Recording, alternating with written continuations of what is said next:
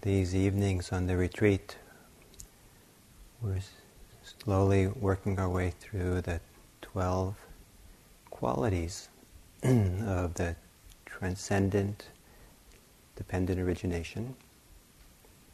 And these are different qualities that come into play as a person walks, engages in the path of practice. These qualities can appear very mildly and they can appear very strongly. I think of them a little bit as operating a spiral. So, uh, for example, uh, the topic for tonight is uh, samadhi. There might be just a teeny bit of samadhi, but that little bit of samadhi might give birth to greater faith. And the greater faith gives birth to greater uh, delight, to joy, tranquility, happiness, which then gives birth to greater concentration, which gives birth to even stronger faith. And so it goes, and they can build on each other. So it's not necessarily just a one straight line. They're mutually supportive, these qualities. And this evening I'll be talking about samadhi, and one of the things, one of the points I'd like to make is that the English word concentration is probably not a, the best choice for translating the word samadhi. So I'll be saying a little bit about that and also offering you some alternatives and explain why.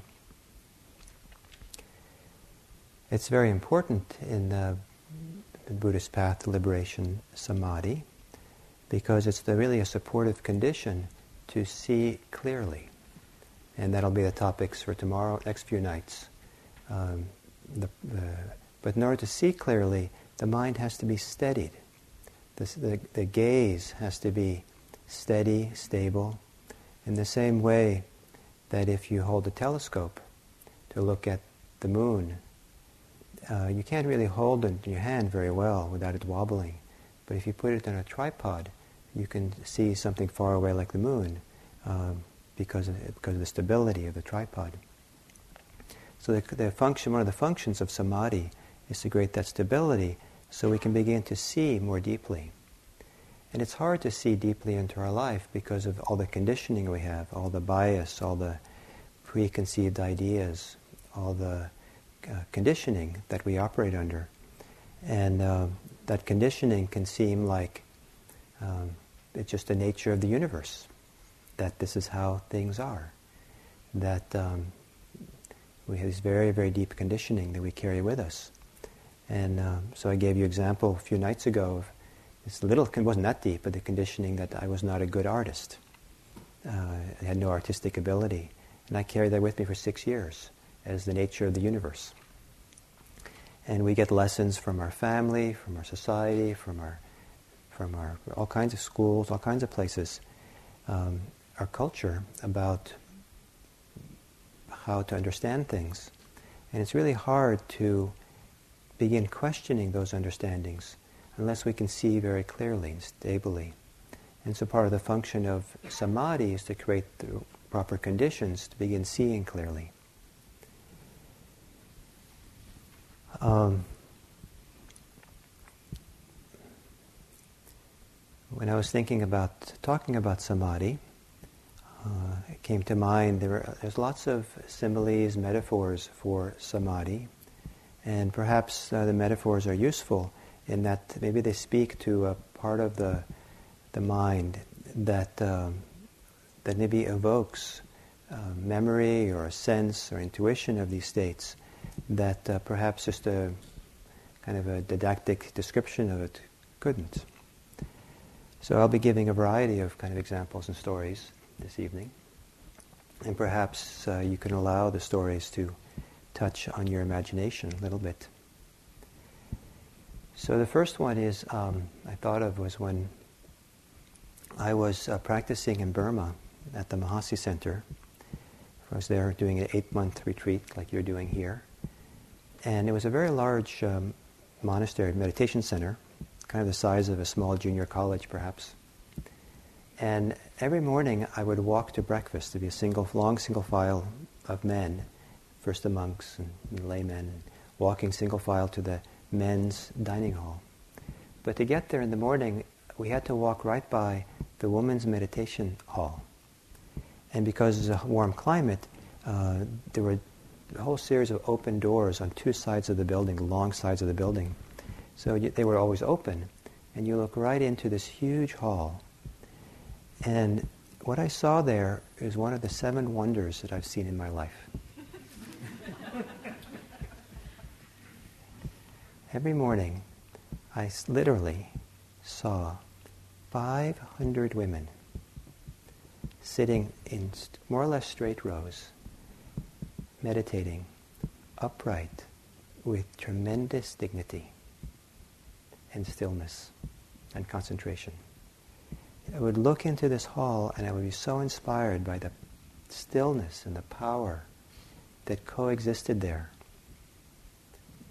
Tremendous stillness that kind of, kind of emanated from it, and the sense of strength and dignity in that place.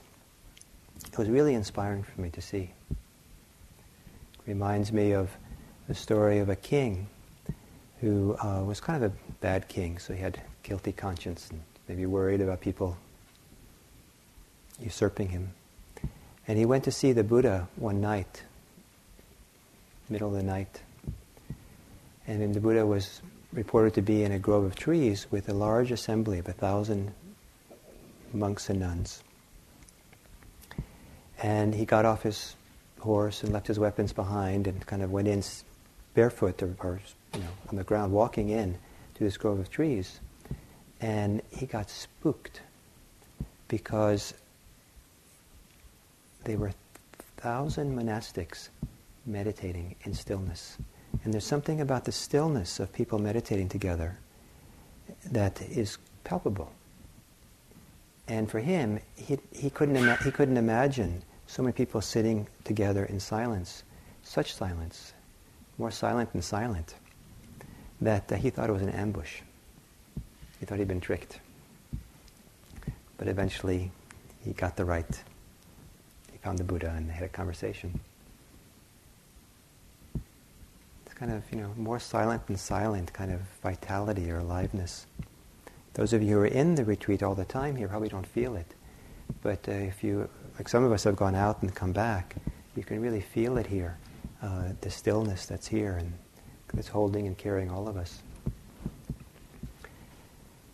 I like to think in that the combination of stillness and power that uh, is samadhi, uh, that of a candle flame, it's unwavering. Unwavering, unwavering ca- candle. It looks like it's completely still, but we know that inside the flame it's dynamic. It's a sense of inner dynamism of light, but still it's a very deep steadiness. So samadhi follows in this list that we're going through these evenings. It follows um, sukha, and in this list, the idea is that sukha is a supporting condition for concentration. And this is very helpful, I think. I, was very, I wish I'd known this earlier in my practice, because I thought I could go from zero to concentrated in a second, or two seconds, or a minute. You know, on your mark, get set. And as if that's all you had to do was just, you know, boom, focus. And uh, it took me a long time to realize that I, I don't know how it is for you. Maybe you have a very different process. But uh, I actually don't know how to get concentrated. All I know to do is to create the conditions for concentration. And if I create the conditions for it, then s- sometimes, somehow, um, something happens, something shifts. And there's a settling, there's deeper kind of samadhi state that arises.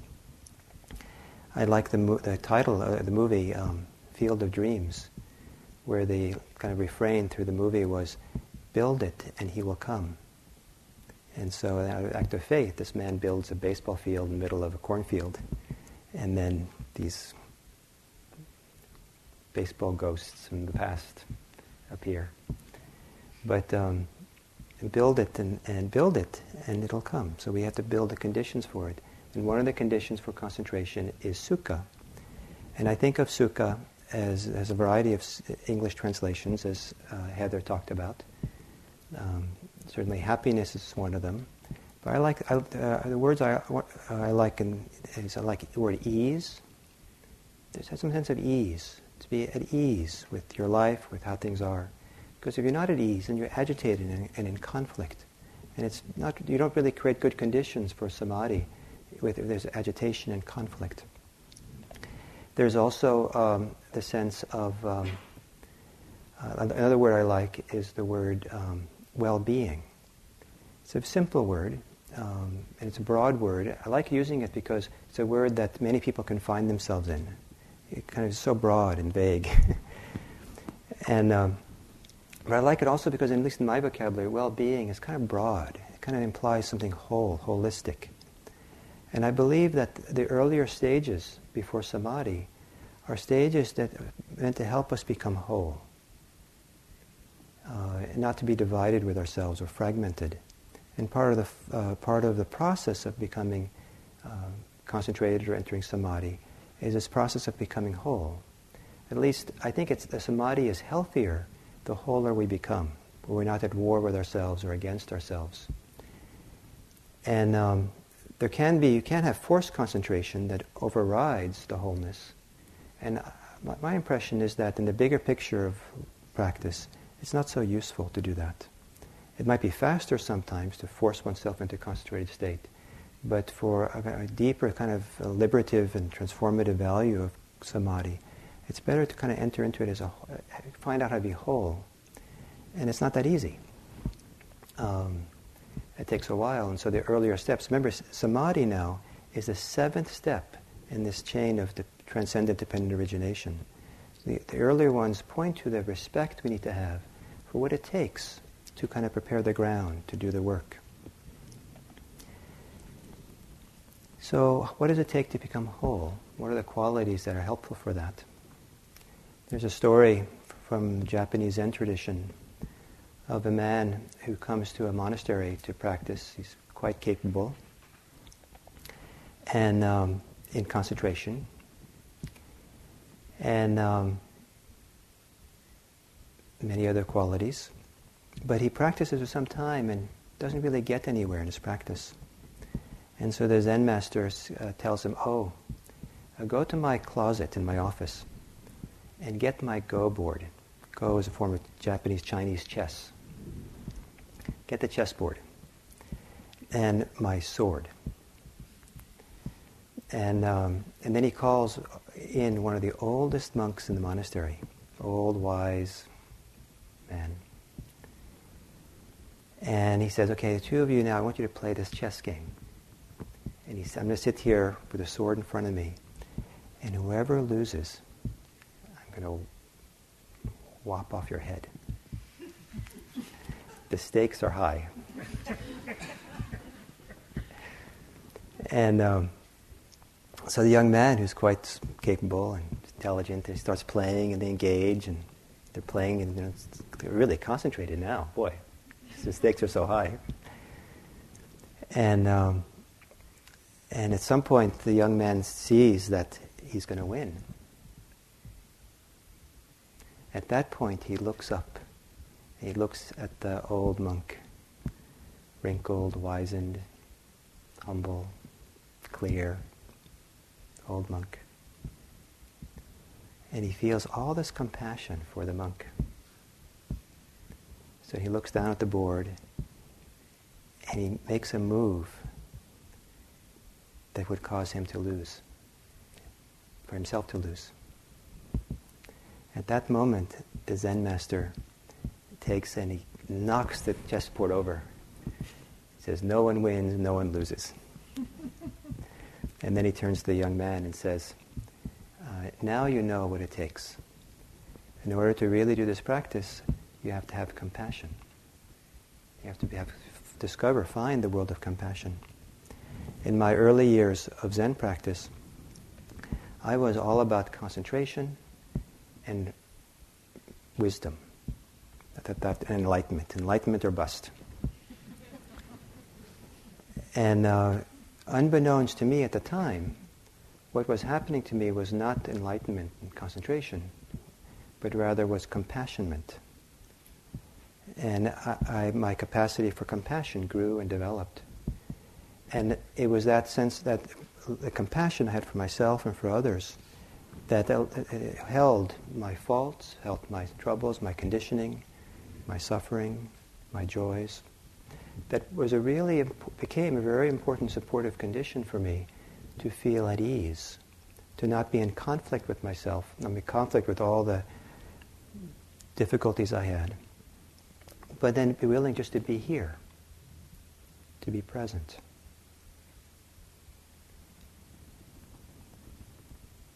So, what does it take to be willing to open up or to relax and allow yourself to be as you are in such a way you're not in conflict with it? You don't necessarily condone it, but there's a kind of a settledness with it or lack of conflict with it. What are some of the ways to become whole? In addition to the qualities we've talked about, I think that some, of the, some of the things that are really useful are gratitude, appreciation, respect. I once uh, heard a wonderful story from Jack Kornfield. And it, uh, it was a story that uh, I knew some of it from when I was a kid in the 1960s. I'd read about this in the paper. About uh, these Japanese monks, the Japanese soldiers in World War II, who um, were fighting the war and were sent into the jungle in the Philippines and told, keep fighting the war until we come and get you. And the war ended and they forgot to get them. And so for 10, 20, 25 years after World War II, they were still in the jungles fighting World War II. And um, every once in a while, someone would come across them, and then they would, uh, uh, and the story that I heard is that uh, they would send someone from Japan, a dignitary, an old officer from Japan, would go into the jungles, call out, and the soldier would finally come out. And the officer would first thank the soldier. Then the Japanese know how to thank. Deep, deep bow. And then they would bring him the, the soldier on the boat to bring back to Japan and honor the person as a hero. And then just before getting off the boat in Japan, they would say, um, oh, and by the way, the war's over. And thank you so much. Thank you, thank you, thank you for the service you've done. And I was really moved by that story when I heard it. Because of me and many people who are fighting wars that are long over. And it wasn't so much that that moved me, but what moved me was the gratitude, the appreciation for that part of us that's been fighting, even though it's been over. Rather than feeling embarrassed embarrassing the soldier or ridiculing the soldier or you know, offering this kind of dignified way of thanking and respecting. So that's another way of becoming whole, of becoming wholer, is to respect and appreciate and have gratitude for all of who we are, including that which is difficult and we're challenged by and that maybe even makes us suffer. So that we're not in conflict, so that we're not fighting, because it's not possible to get settled if we're fighting. So, the word samadhi in Pali or Sanskrit is sometimes translated as concentration. But for me, the problem with the word concentration is it sometimes suggests this one pointed, laser like gaze in the mental eye if I just take that mental eye and bore into my breathing, me up here in the control tower, and the breathing down there, and if I just kind of, you know, strain, and I've done this sometimes, and sometimes I feel the strain in my eyes, actually, because I'm trying to, with the mental eye, it kind of translates into my physical eye. Then if I just kind of like this, do this laser thing, my problems will be solved. And I found that that didn't work very well. But what I've found, what I've seen, what I've learned is that in, in Buddhism and also in my experience, is samadhi is not a particular functioning of the brain, of the mind, but rather is a state that gets cultivated and grows. And as a state, it's something that's much more it's holistic, includes all of us. It's something that um, um, brings all of our all of who we are together into one place. And one of the functions of samadhi is unification, collectedness, gathering together. And, it, and many times we're fragmented from ourselves. We're at odds with ourselves. And it, it can be fragmentation, it can just be because we're so busy, running around doing many things at once. Or because we have, we're at cross purposes with ourselves.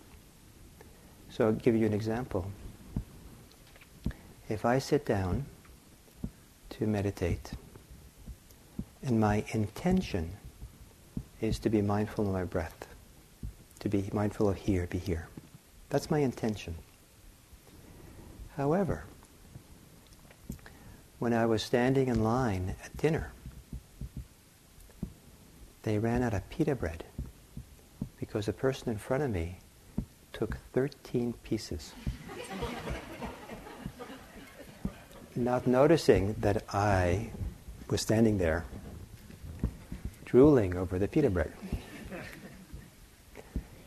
And so my sense of indignation, that feeling of indignation and anger and frustration, has come with me up into the sitting. So my intention is to focus on the breath, but my, my mind is concerned with the stories and the ideas about that person who took too many pita bread slices. And so that's two things. but then I'm sitting before this the sitting, before the, this, the 6.30 sitting, and Dharma talk's coming up. So I start having Dharma talk thoughts. I wonder where the, if I, if I sit on the, on the floor this time or up in the chair, and which chair. And the best chair is usually taken by other people, so maybe I have to be quick and kind of dash as soon as they ring the bell. And so I start having planning thoughts. So I'm still kind of, my, my body is still kind of living with indignation. In fact, I still feel contracted from the indignation and anger.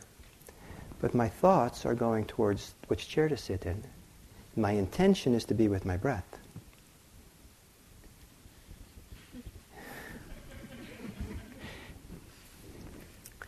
So that's just three things. Only. I mean, I can go on, right? And probably, you'll, in like in daily life outside the retreat, you could have like, you know, a dozen different channels going. Your body has this lingering, all this lingering stuff built up in your body. I mean, some of the lingering stuff that we encounter here in the retreat is not just from dinner today. It's like from 30 years ago. that channel is still operating. And you know, and so there's all these different things going on, and concerns and interests and, you know. And so it's, you sit down to have the intention to be with the breath.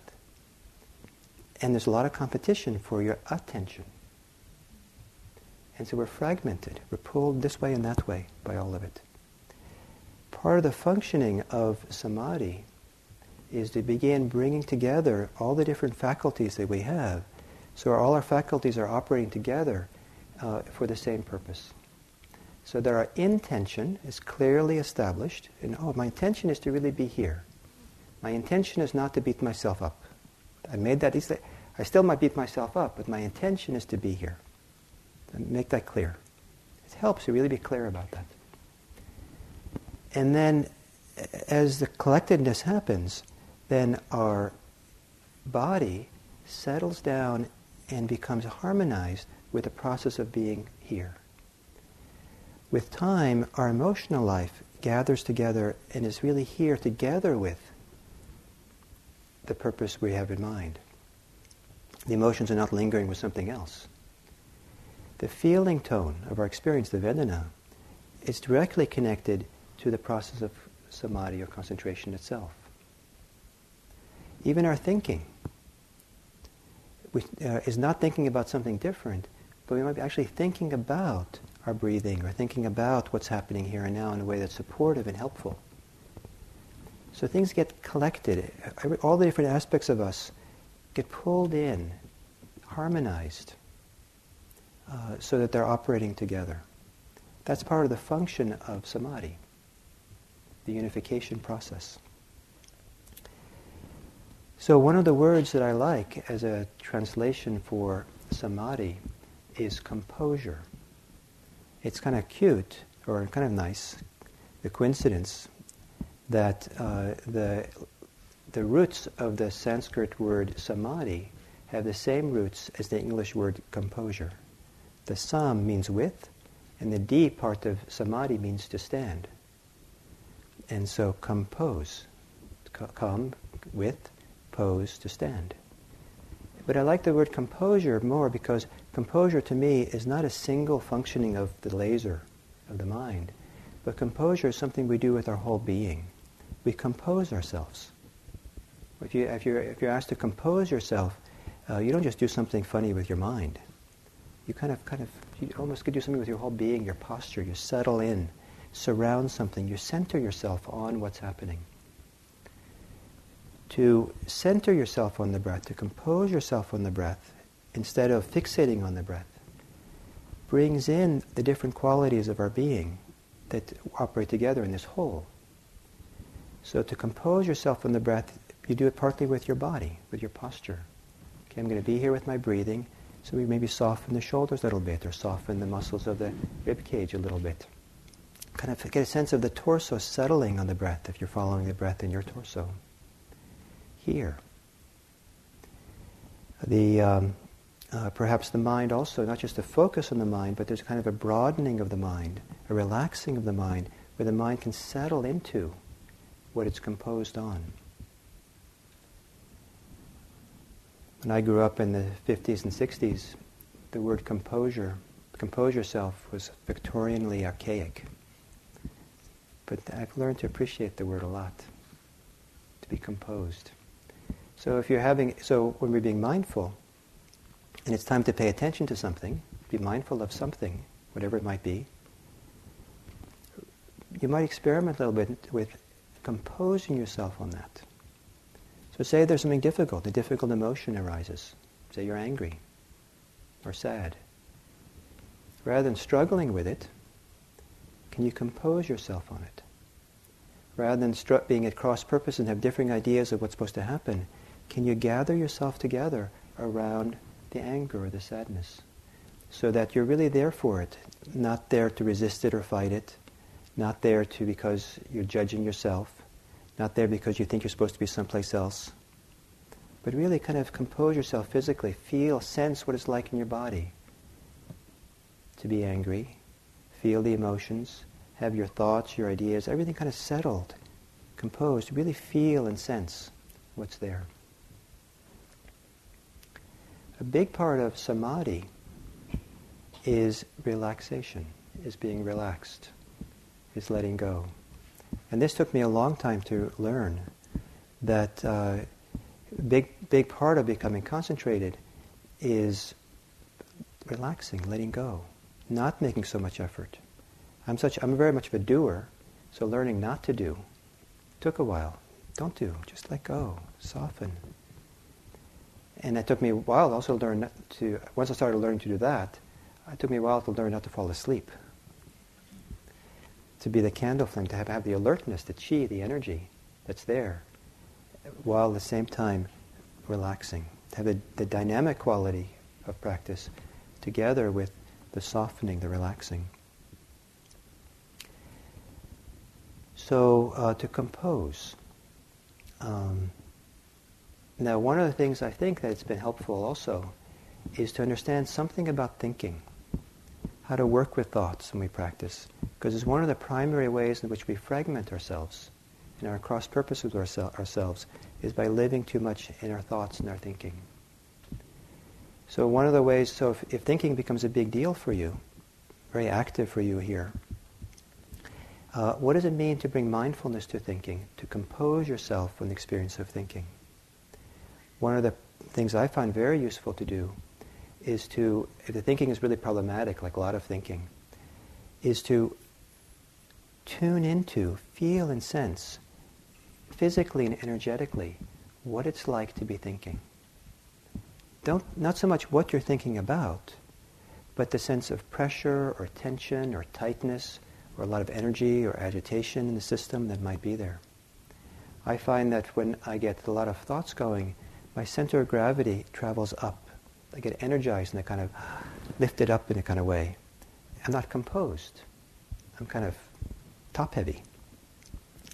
And, um, and it's interesting to kind of explore and feel what it's like to going on physically. And sometimes it feels to me like the, uh, the like there's like a thinking muscle in the brain that is tight or pressurized or something. And if I can feel that, sometimes it's possible to soften that thinking muscle and relax. And why that's useful is that if, if the pressure or the tightness or the agitation is still there, it's like a factory ready to pump out new thoughts. So you can let go of thoughts forever, but if that pressure to think is still there, you will, you'll keep thinking new thoughts. But if you can feel the physicality of thinking, then perhaps you can soften, relax, compose yourself on it, settle on it. Um, if you can't relax it, don't be in conflict with it, but feel it and sense it. One way to be with things, experience, is to feel and sense and make space for. It helps a lot if you want to get concentrated to appreciate that you don't have to believe every thought you have. You don't have to give authority to every thought that your mind can make up. You don't have to uh, invest a lot of meaning in whatever your thought can think, your thinking can think about. So you're willing to a little bit step back slightly or open up a little bit to new possibilities. And that sense of opening up to something new, allowing something new to happen, is another thing that supports samadhi. Samadhi, being this holistic sense of presence of samadhi, doesn't really happen so much by forcing yourself def- into some defined idea of who you're supposed to be, but has a lot to do with letting go. And then in letting go, I find having a sense of allowing something to arise, allowing something to be there, making space for whatever it might be. And if it's not samadhi, I have a lot of faith and trust that if you're present and allow what's there to bubble up without getting involved in it and caught with it, it probably needed to come up. It's okay. It's really okay. And that is the great American mantra. it's okay. And we use it a lot for little kids. Three year old kids, two year old it's okay. You can't do anything else, but you can say, it's okay. It's okay.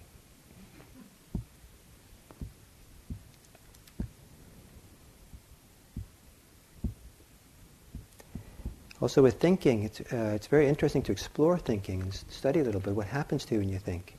Because it's one of the places sometimes you can see where the fragmentation occurs, the splitting. How we're not really whole, we're not really connected very well if you're caught up in thoughts and ideas. It's interesting to, you know, you should look for the next opportunity uh, when you're sitting, meditation or something, for when you feel pretty settled, pretty here, and pretty open, clear, and enough, some modicum, and then um, wait, for, you know, you know, wait for some really juicy thought to happen, and you get pulled into that world of thought. And when that happens, say, "Great." And then, and then look, and look at the contrast between where you were, in the more open, present state, versus being in your in your thinking. And you'll probably feel a qualitative difference. You might feel a contraction of attention. You might feel, some people have reported darkening. It seems like things are kind of dark compared to the open clarity of before. Um, there's a sense of disconnection. You get more you get pulled into your thoughts, the less connectedness there is to the body, to kind of your lived experience here. It's possible to see and feel how preoccupation with thinking disconnects you, separates you. That's useful information to have because then you can maybe begin kind of softening or relaxing or not kind of giving into that. or think that maybe there's an alternative to thinking. Maybe every thought, that, all I'm thinking is not so the best place to be. One of the ways that we use thoughts, or the thinking is an important part of this, to fragment ourselves, to separate ourselves, is to define ourselves by our experience, to identify with it. So if we're sad, I am sad. If we're angry, I am angry. If I'm concentrated, I am concentrated. Thank you. and so we kind of define ourselves, and that definition, it seems like, you know, seems innocent enough, actually kind of, often kind of hardens things a little bit. If you just say sad, there's sadness here, there's less tightening or locking up around it, more, or less, more likely softer around it. As soon as you add the word I, you get kind of tight. Or it's a magnet for all kinds of association, associated ideas you have for who I am. And, you know, all the I-ness kind of streams in. Just leave it alone. Just sad. Liberate your sadness from you, please. Just that. Or just being concentrated or being happy. Just, just be very simple with it. The idea defining. But the idea of defining works on many, many levels. And some of them might seem very innocent, but they kind of keep us from being really soft or whole or opening up completely. So, for example, operating almost subconsciously, maybe mostly subconsciously, can be a simple definition where we define ourselves by the contours of our body. And it's an activity of the mind to, def- to have a sense of a body or hand or head or face. It's, it's a reasonable concept to have. It's not wrong. It's not bad for having it. But if you operate from the idea of defining yourself physically, it puts a limit on the on the um, on the uh, opening or the expanding or the opening or the freeing quality of presence, of awareness. Awareness, presence, it doesn't have to be defined by anything. It doesn't have to be defined by the boundaries of our body. It doesn't have to be defined by um, there's subtle ways in which we define ourselves or define our situation by saying, I'm in a room. I'm in a room with a lot of other people. And there can be a small little part of the mind that's operating, always operating, even in, you know, sitting meditating, where you haven't really forgotten the fact that there's people around you. It's okay to know that people are, there are people around you. It's okay.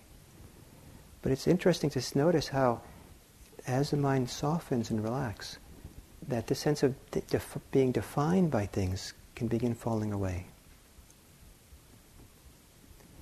And so, as the as it sounds almost like a, a wonderful awareness or softening or whole, whole, sense of being whole, not being in conflict with ourselves, grows and spreads, and it's a broad, wide state. That it's broader than boundaries of ourself, our body. That includes everything. Nothing is left out. And that, I think, is a really important part of what we're trying to do here, is find a way of not to leave anything out, to include it all, the good and the bad, the difficult and the wonderful. There's a poem by a Japanese nun. I apologize, I don't remember her name. Long ago. I don't even remember the poem that well. But it goes something like this.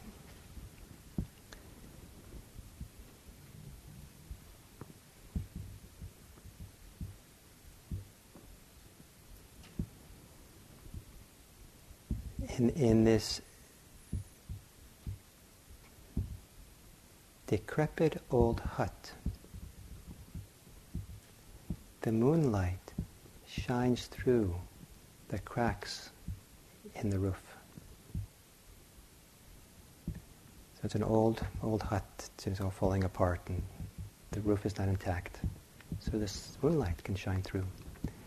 But in Japanese poetry, it's very symbolic. The hut in Jap- stands for oneself. So she's talking about herself. She's broken in some way. And that in that brokenness, the moonlight, and the moonlight stands for awakening, for being complete.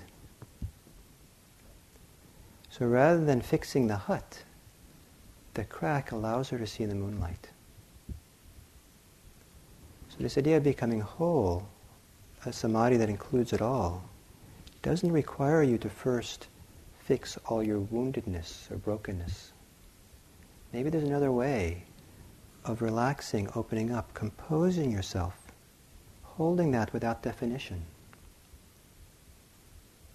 It's okay. And in that composure, settling.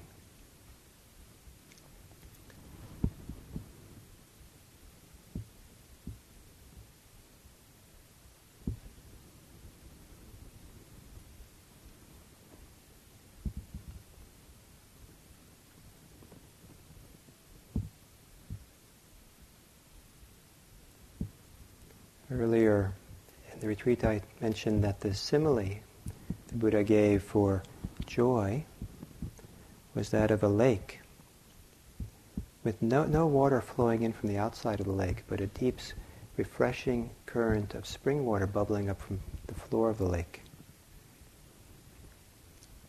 The simile for happiness is when there's no current anymore, but this refreshing pool of water is completely still, and it's very peaceful, very easeful. The happiness has a peace and an ease to it. Everything's kind of still.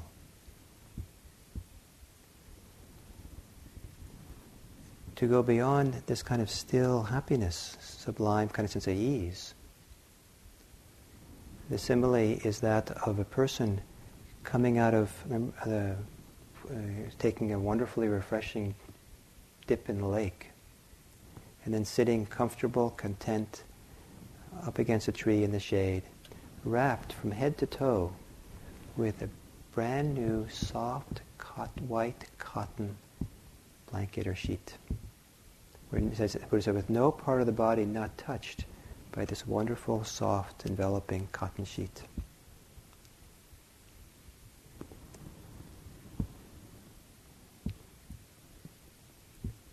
All parts included, nothing left out. Everything embraced and held and whole Got this composure that holds it all. One of the reasons we do mindfulness practice is so that we can clearly recognize what we need to include, what we need to compose ourselves with. I use this word over and over again, compose, as an alternative to conflict, conflict, to be in conflict with. I don't think you need to be in conflict with anything if you compose yourself and are mindful of it, be here with it. And so the culmination of concentration practice in this chain of transcendental liberation uh, is when the samadhi starts supporting equanimity.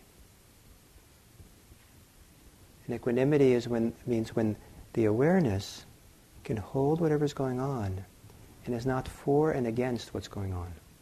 Is not reactive by what's going on. Is not pushed around by what's going on. There's a, there's a lot of space in the mind, openness, aware, settledness, composure in the mind, that all kinds of things can arise and happen, and the mind stays broad, perhaps, or open, or spacious, or peaceful.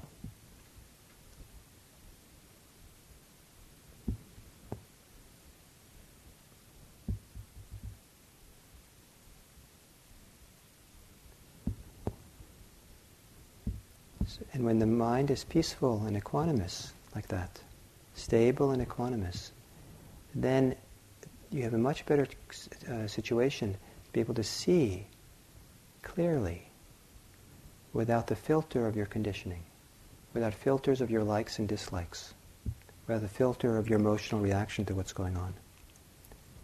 And so to move into the next step of transcendent dependent origination, which will happen tomorrow, is uh, the next step is to see things as they are.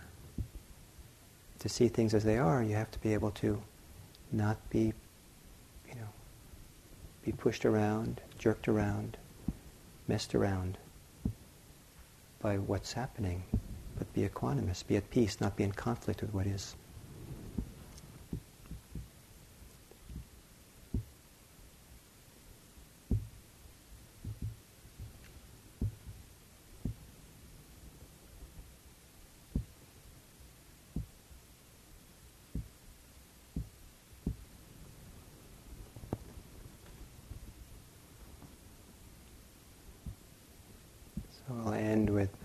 Of a few images or metaphors for samadhi. A classic one I've seen here in the West is that of a mountain, pyramid mountain, broad base, composed, settled on its base, here, really here, stable, to sit like a mountain. Another is that of a lake. Buddha used that a lot. Still, peaceful. I think of an alpine lake. Peaceful, clear. See right to the bottom of it. So clear, so still. Peaceful. To relax the brain. Not just by relaxing it, but letting the brain flatten out, spread out. Letting the brain spread out, be flatten out beyond the confines of the skull still, peaceful, quiet.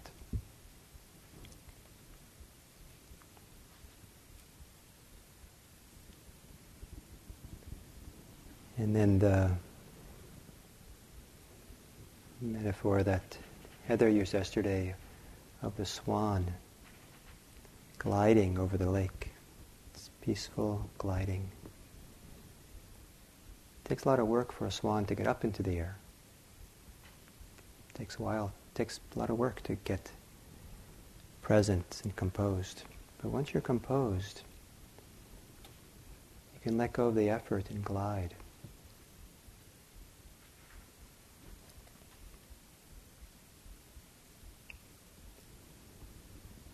And in the Theravada tradition,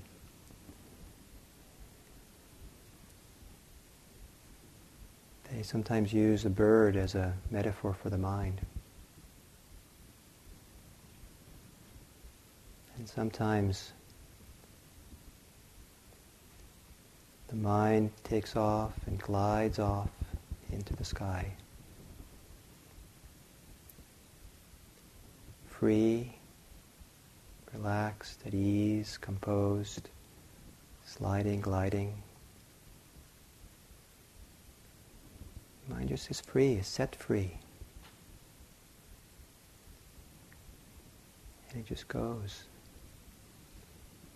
And then the bird, the mind, lets go of itself.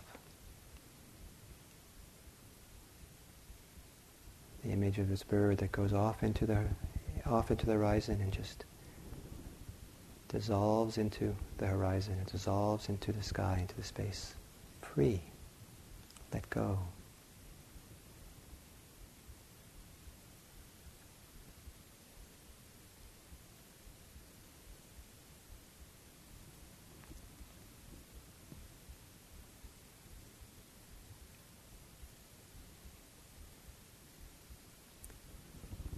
I hope this talk uh, this evening has encouraged you a little bit to let go of conflict that you might have with what's happening here in your practice and the retreat. To not relate to whatever is happening, which might be difficult, but not relate to it in a conflictive way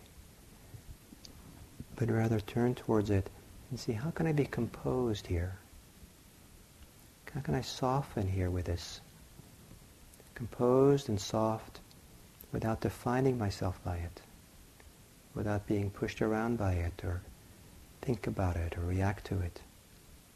Just this. It's okay. It's okay.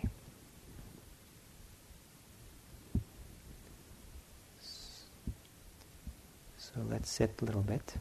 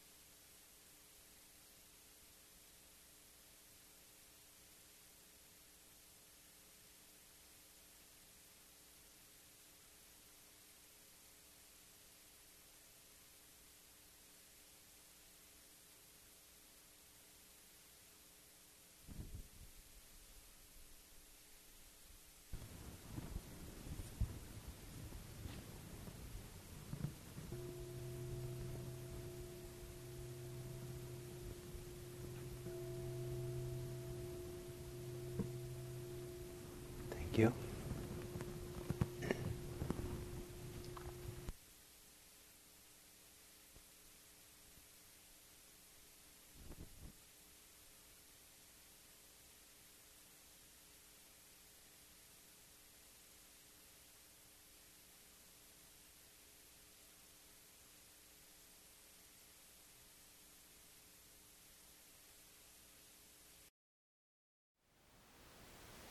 Thank you for listening. To learn how you can support the teachers and Dharma Seed, please visit dharmaseed.org slash donate.